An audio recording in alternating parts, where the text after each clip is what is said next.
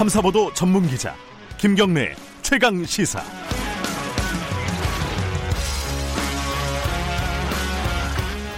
김경래 최강 시사 2부 시작하겠습니다. 어, 1부에 이어서요. 2부도 총선을 좀 정리하는 시간 좀 가져보겠습니다. 어, 더불어민주당이 지역만 163석을 석권을 했죠. 어, 위성정당까지 합하면은 범 여권이 180석, 어, 범 진보로 치면은 뭐 180석을 훌쩍 넘어간다는 평가를 받고 있습니다. 공용 여당, 여세, 여대 야소 뭐 여러 가지 얘기가 나오고 있죠. 어, 국민들이 이렇게 여당에게 힘을 모아준 이유가 뭐라고 생각을 할까요? 이 더불어민주당의 어, 선거를 이끌어 오신 분입니다. 원내 사령탑이기도 하고 어, 상임 원, 선대위원장으로 활동하기도 했습니다. 이인영 원내대표 연결해 보겠습니다. 안녕하세요. 예, 안녕하십니까. 네. 어, 이 선거 얘기는 조금 이따가 해보도록 하고요. 어제 당정청 논의 긴급 재난지원금 얘기부터 좀 여쭤볼게요. 이게 사람들이 관심이 되게 많습니다. 이거 뭐 100만 원씩 몇 퍼센트를 주는 건지 또 액수가 변하는 건지 어 7, 70%까지 주는 건지 100%까지 주는 건지 이거 어디까지 가닥이 잡힌 거예요? 어 어제 그 얘기를 많이 하진 못했어요. 아 그런가요? 예. 네. 뭐 최근에 사회적 거리두기 문제라든가 네. 백신이나 치료 재개발 문제, 네. 또 코로나로 인한 경제적 여파 이런 게 어, 특히 이제 고용 분야에서 충격적으로 오고 있기 때문에 네. 이런 것들에 대한 대비 등의 얘기를 좀 더 많이 어, 해야 했고요. 네. 오늘 어, 정부를 대표해서 정세균 국무총리의 시정연설이 있고 네. 또 심재철 미래통합당 원내대표와의 회동도 예정돼 있기 때문에 네. 이런 상황을 살펴가면서 최종적인 조율 과정으로 나가겠습니다. 다만 네. 어, 우리 더불어민주당의 입장에서는 네. 어, 선거 과정에서 어, 100% 국민 모두에게 긴급 네. 재난 지원금을 어, 지급하는 것이 어, 바람직하다 이런 그 입장을 견제했었기 때문에 또 네. 어, 그런 분 그런 쪽으로 국민적 공감대가 형성되어 있다 이렇게 판단하고 있기 때문에 음. 어, 정부의 이런 입장을 어, 충실하게 설명할 거고 네. 어, 또 야당에게도 어, 이런 방향으로 가자 이렇게 어, 협력을 구하는 네. 이런 과정으로 임하겠습니다. 네. 어, 정부하고 야당을 설득해야 되는 부분인데 일단은 정부는 재정 건전성 문제 이 부분 때문에 좀 난색을 표하고 있다 이런 보도들이 계속 나오고 있습니다. 설득이 가능한 부분이라고 보세요? 이제 경제 위기가 어, 어떤 면에서는 이제 시작되잖아요. 네. 그 동안에는 어, 보건의 위기, 어, 방역 전선에서의 어, 역할 이런 것들이 매우 중요했다면 네. 이제는 어, 경제 위기, 국민의 생업과 생계를 지켜내는 쪽에서 우리의 역할이 매우 중요한데 네. 어, 정부 입장에서 추후 대응 여력을 확보하고 있어야 한다 이런 그 입장을 견제하는 건 어, 충분히 이해할 수 있는 입장이고 네. 또 그런 점에서 어, 서로 어, 대립되기보다는 충분히 조화를 이루면서 네. 어, 해법을 찾아갈 수 있다고 생각합니다. 오늘 뭐 정세균 총리 시정연설을 보면은 정부의 입장을 가닥을 좀 볼 수 있겠네요, 그죠? 그 뭐 아무래도 정부는 그동안 네. 어, 그 견제해왔던 입장이 있고 그 연장선에서 시정연설을 하시겠죠. 네. 어, 그러나 그렇다고 해서 어, 국민적 공감대가 형성돼 있는 부분과 정부의 입장 간에 네. 어, 서로 평행성만을 어, 달릴 거라고 생각하지는 않습니다. 네. 서로가 서로 입장을 충분히 이해하고 있기 때문에 조화로운 해법 이런 걸 찾을 수 있다고 생각합니다. 네. 그리고 또 야당입니다. 문제가 야당 그 미래통합당 같은 경우에는 황교안 대표가 전 대표가 어, 총선 전에 그 얘기를 했어요. 그 재난지원금을 전 국민으로 확대해야 한다. 이건 민주당하고 맥을 같이 하는 얘기인데 사실 이제 지금 사퇴하고 지도부도 공백 상태고 하고 야당 입장이 뭔지가 정리가 안 될 것 같다는 걱정이 듭니다. 이거 어떻게 지금 보고 계세요? 그 심재철 원내대표께서 추경한 내용을 일단 살펴보겠다. 네. 어, 그리고 어, 시정 연설 후에 김한표 원내수석은 여야 간 여야의 원내대표 간에 회동이 열리면 의사 일정을 협의해 나가면서 어, 판단하겠다 이런 입장이셨던 것 같은데 네. 어, 그 이전에 황교안 대표가 전 국민에게 1인당 50만 원을 네. 어, 즉각 지급해라 이렇게도 이야기했고 김종인 총괄 선대위원장이 50만 원을 전 국민에게 긴급 명령으로 빨리 지급하라는 이야기는 어, 자신이 이야기했던 100조 원의 그 예산 범위 내에서 가능하기 때문에 큰 차이가 없다 이렇게까지 이야기했지 않습니까? 네. 그래서 그 어, 야, 선거가 끝났다고 해서 야당의 입장이 어, 그렇게 한순간에 바뀌지는 않을 거다 이렇게 음. 기대하고 음, 네. 어, 야당의 입장도 충분히 경청하면서 어, 원만한 합의를 도출할 수 있도록 그렇게 노력하겠습니다. 예, 어, 야당 입장도 좀 따로 들어봐야 될 부분인 것 같은데 근데 지금 이제 국민들 입장에서는요, 지금 아까 말씀하신 여러 가지 뭐 백신 얘기 그리고 뭐 고용 문제 이런 것들도 중요한데 당장 돈이 어 50만 원이든 100만 원이든 언제 들어올까 이게 궁금하신 분들도 꽤 많을 겁니다. 지금 굉장히 어려운 분들이 많기 때문에 언제쯤이라고 대략 기대를 해도 될까요? 글쎄요, 뭐 오늘 어.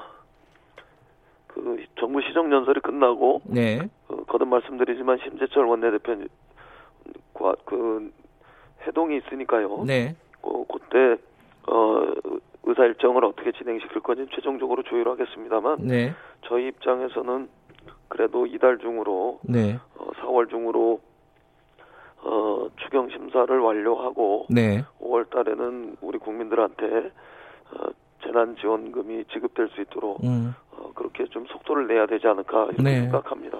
4월 중에 추경 심사가 완료된다면 5월 초쯤이 되겠네요. 지금 말씀하신 일정대로 간다면은 만약에 그죠? 저희는 뭐 그렇게 희망을 하는데요. 네. 어, 조금 더 어, 야당하고 협의할 네. 부분들이 남아 있기 때문에 네. 어, 단정적으로 말씀드리기는 어렵겠습니다. 알겠습니다. 자, 그 선거를 이끈 지도부 입장에서 이번 선거 국민들이 압도적인 과반 이상을 어, 여당에게 몰아줬습니다. 이 국민들이 정치권에 주는 메시지를 어떻게 해석하고 계신지 듣고 시작을 해보죠. 선거 얘기는. 음, 우선 어, 국난 극복을 신속하게 하자. 네. 이런 국민의 마음이 하나로 모인 선거 아닌가 생각하고요. 네. 또 저희 입장에서는 어, 비상한 그 시국인 만큼 네. 어, 대통령과 어, 더불어민주당이 서로 협력해서 네. 어, 마음껏 일할 수 있게 해달라는 어, 그래서 국정 안정에 어, 투표해달라는 이런 호소에 네. 국민들께서 응답해 주신 거라고 생각합니다. 그래서 국민의 생명과 안전 그리고 어, 국민의 생계와 생업 네. 이런 것을 어, 잘 어, 지켜내라는 어, 어, 간절한 국민의 뜻이 담겨 있다 네. 아, 이렇게 생각하고 어, 두려울 정도로 막중한 책임감을 느끼면서 국민의 바램, 명령 이런 것을 잘 지키기 위해서 노력하겠습니다. 이 정도 숫자는 예상하셨습니까? 이인영 원내대표께서는? 어, 솔직히 어, 어쩌면 네. 어, 지역구에서도 어, 과반수를 만들 수도 있지 않을까 이런 음. 기대를 어, 마지막에 선거 마지막에 오면서 했던 건 사실인데요. 네. 어, 이렇게까지 어, 어, 엄청난 어, 승리를 거둘 수 있도록 국민들께서 어, 힘을 모아주실 거라고는 생각하지 못했습니다. 예, 아까 그 박지원 의원도 저희들이랑 인터뷰하면서 그 얘기를 했는데 이 이런 압도적인 다수를 여당에게 어, 주어진 상황에서 결국은 개헌을 추진할, 추진할 수 있는 절호의 기회가 아니냐 이런 취지의 얘기를 했습니다. 박지원 의원이 그런 얘기 많이 합니다. 21대 국회가 마지막 개헌 기회 아니겠느냐. 어, 이런 필요성 느끼고 계시나요? 네, 지금은 저희가 개헌을 먼저 이야기할 게 아니고요. 네. 그 어, 방역에서 특히 그 국민의 건강과 어, 생명, 네. 안전 네. 이런데 그 위협이 왔던 코로나 19로부터 이제는 어, 생업과 생계, 어, 네. 경제 영역에서 어, 코로나 19의 어, 여파가 밀려오고 있기 때문에 네. 이런 비상한 경제 시기에 어, 경제적 위기를 극복하는데 총력을 다 어, 집중하고 네. 어, 여기에 우선 우리의 힘을 집중해야 한다고 생각합니다. 네. 그래서 개헌 이야기와 관련해서는 어, 아직 검토하거나 어, 논의를 해보지 못했습니다. 아, 그 개헌 얘기는 지금 할 계제가 아니다 이런 말씀이신 건가요? 그렇습니다. 우선 어, 경제적 위기 극복에 총력을 다해야 되지 않겠습니까? 네. 그러면 21대 국회에서 가장 어, 이 숫자 주어진 숫자 물론 20대 국회도 한 달 남아 있습니다. 아, 이 지금 시급하게 추진해야 될까? 아까 이제 추경 얘기가 있을 거고요. 그 다음에 어떤 것들이 있다고 보세요, 구체적으로? 글쎄요, 20대 국회가 마무리되기 전에 네. 어, 그동안 어, 각 상임위별로 네. 어, 그 법안을 심사하고 네. 상임위에서 의결해서 법사위에 와 있는 법안들이 어, 어느 어느 정도 있는데요. 뭐 그런 부분들은 당연히 해, 했으면 좋겠고 네. 어, 특히 경제적인 어, 경제와 관련된 법안이라든가 아니면 네. 어, 사회 안전망과 관련된 법안 이런 것들은 어, 이번 과정에서 꼭 처리했으면 좋겠습니다. 그리고 음. 어, 우리 국민들한테 어, 선거 직전부터 어, 매우 중요한 관심사로 떠올라 있는 텔레그램 엠번방 사건과 관련해서 네. 어, 법적인 제도적인 장치를 마련하고 네. 20대 국회가 마무리되면 음. 어, 그나마 국민들께 어, 최소한의 도리는 다한 거 아닌가 이렇게 네. 생각하고 있습니다. 선거 기간 동안에 약간 논란이 됐던 부분인데요. 이 종부세 완화 얘기를 꺼낸 후보들이 좀 있었습니다. 어, 12, 16 부동산 대책 관련해 가지고 종부세 지금 법안이 아직 정비가 안 된 상황이지 않습니까? 이거는 20대 국회에서 처리를 할 생각이신 거죠? 그 어, 선거 기간 중에 어, 종부세나 아니면은 네. 뭐 기본적인 어, 어, 일가구 일주택 어, 이런 어떤 원칙이 지켜진다면 네. 그, 그 과정에서 조금 더 어, 현실적인 문제들을 네. 어, 유연하게 대처하고 또 조화를 현실의 그 문제들과 조화를 이루는 어, 이런 방안들을 좀 어, 모색해야 되지 않느냐 이런 이야기들이 있었던 건 사실이고요. 네. 어, 그런 부분들까지 포함해서 네. 그 이번 20대 국회 중에 어, 그 법제도적인 정비를 할 수 있는 건지 네. 뭐 이런 문제들은 어, 아직은 뭐 어, 저희가 속단해서 대답드릴 수는 없을 것 같고 네. 뭐 야당의 입장도 좀 들어보고 네. 또 어, 그런 과정에서 어, 어떤 방안이 있는지 뭐 찾아보겠습니다. 아 종부세 관련해 가지고는 좀 어, 요, 열어놓고 논의를 진행하겠다 이렇게 보면 되겠나요?